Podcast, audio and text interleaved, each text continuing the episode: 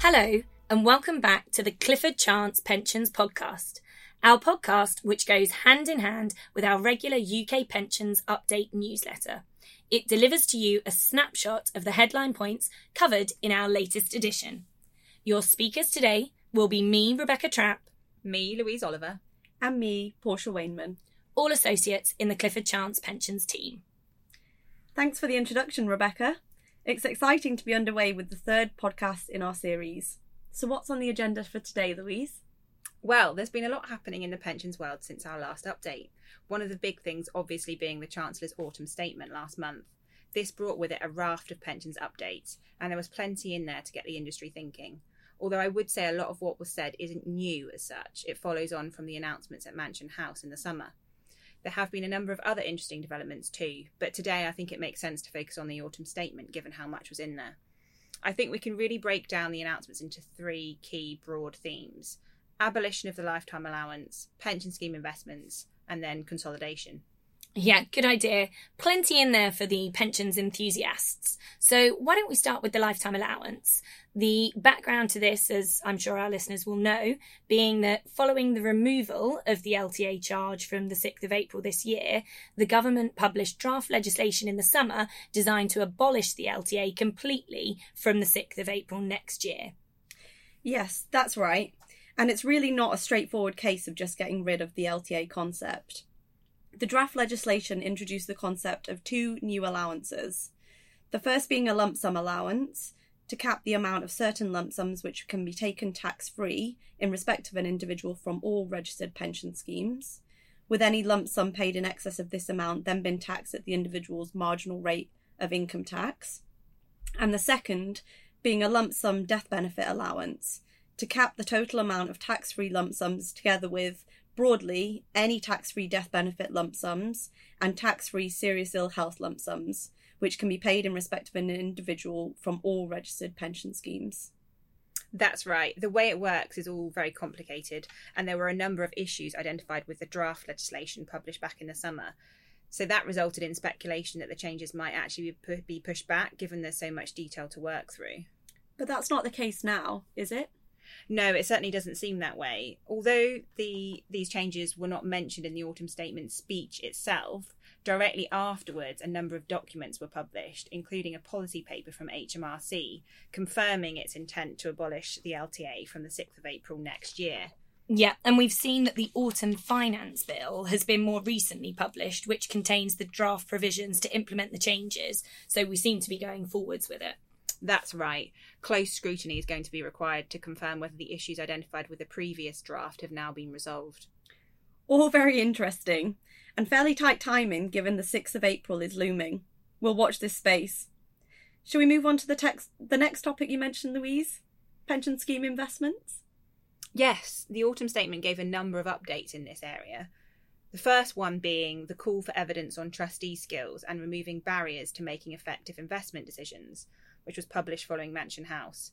The response to that has now been published. Essentially, the DWP is saying that trustees would benefit from more guidance and training, and the pensions regulator is looking to put in place a trustee register to enable it to assess whether knowledge and understanding requirements are being met on trustee boards.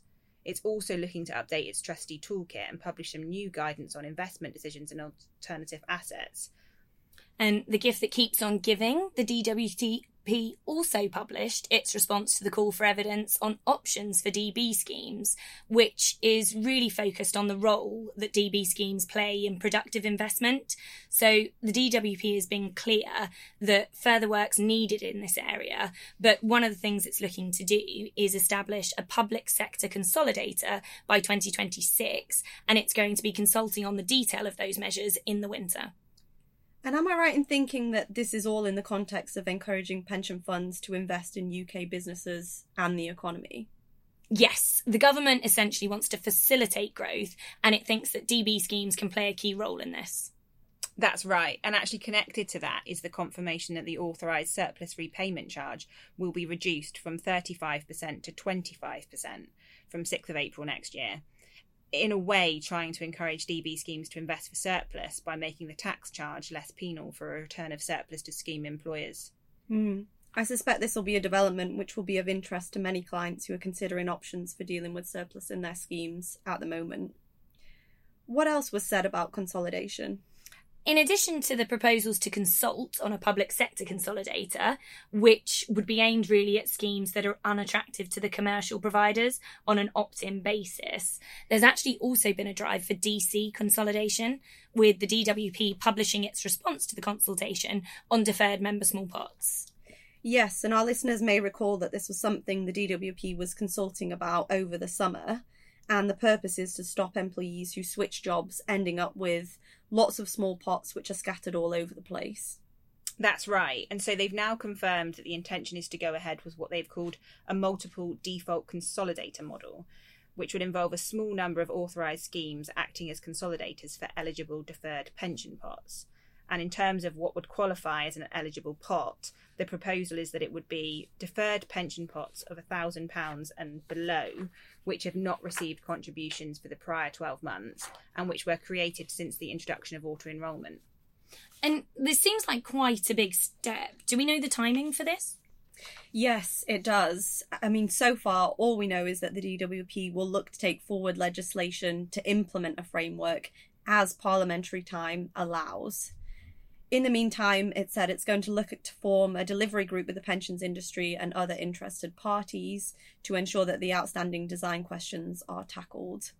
And at the same time, it was also announced that the DWP is going to consult on giving savers a legal right to require a new employer to pay contributions into their existing pension pot if they choose, so that they can have one pot for life. And alongside that, it's also published a call for evidence on a lifetime provider model to achieve that. That call for evidence closes in January. Yes, and the government has also launched a new call for evidence to further explore the development and wider use of CDC or collective defined contribution schemes. That's as part of a long term vision for pension saving in the UK. So it seems there are plenty of developments in the pension space on the horizon. Although I would just say that at this stage, most of the proposals are still very much just that proposals.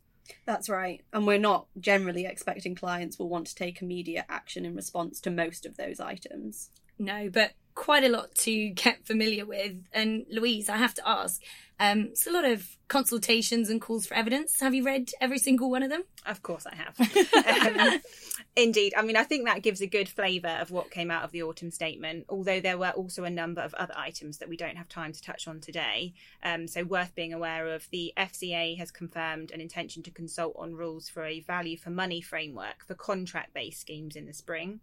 Um, a response to the consultation on helping savers understand their pension choices at retirement was also published, as well as a response to the consultation on the investments of the local government pension scheme. And there are some other interesting topics covered in our latest newsletter that aren't related to the autumn statement. So we've got the Court of Appeal's recent ruling on the status of the pensions ombudsman. We've got some interesting ombudsman cases in there on transfers and the return of surplus, as well as some updates on a number of ongoing pensions issues. Certainly plenty in there that's worth a read.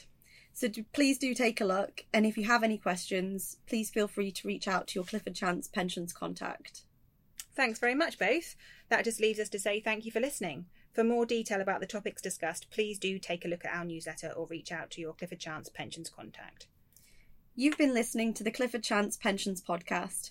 Please do follow us on LinkedIn.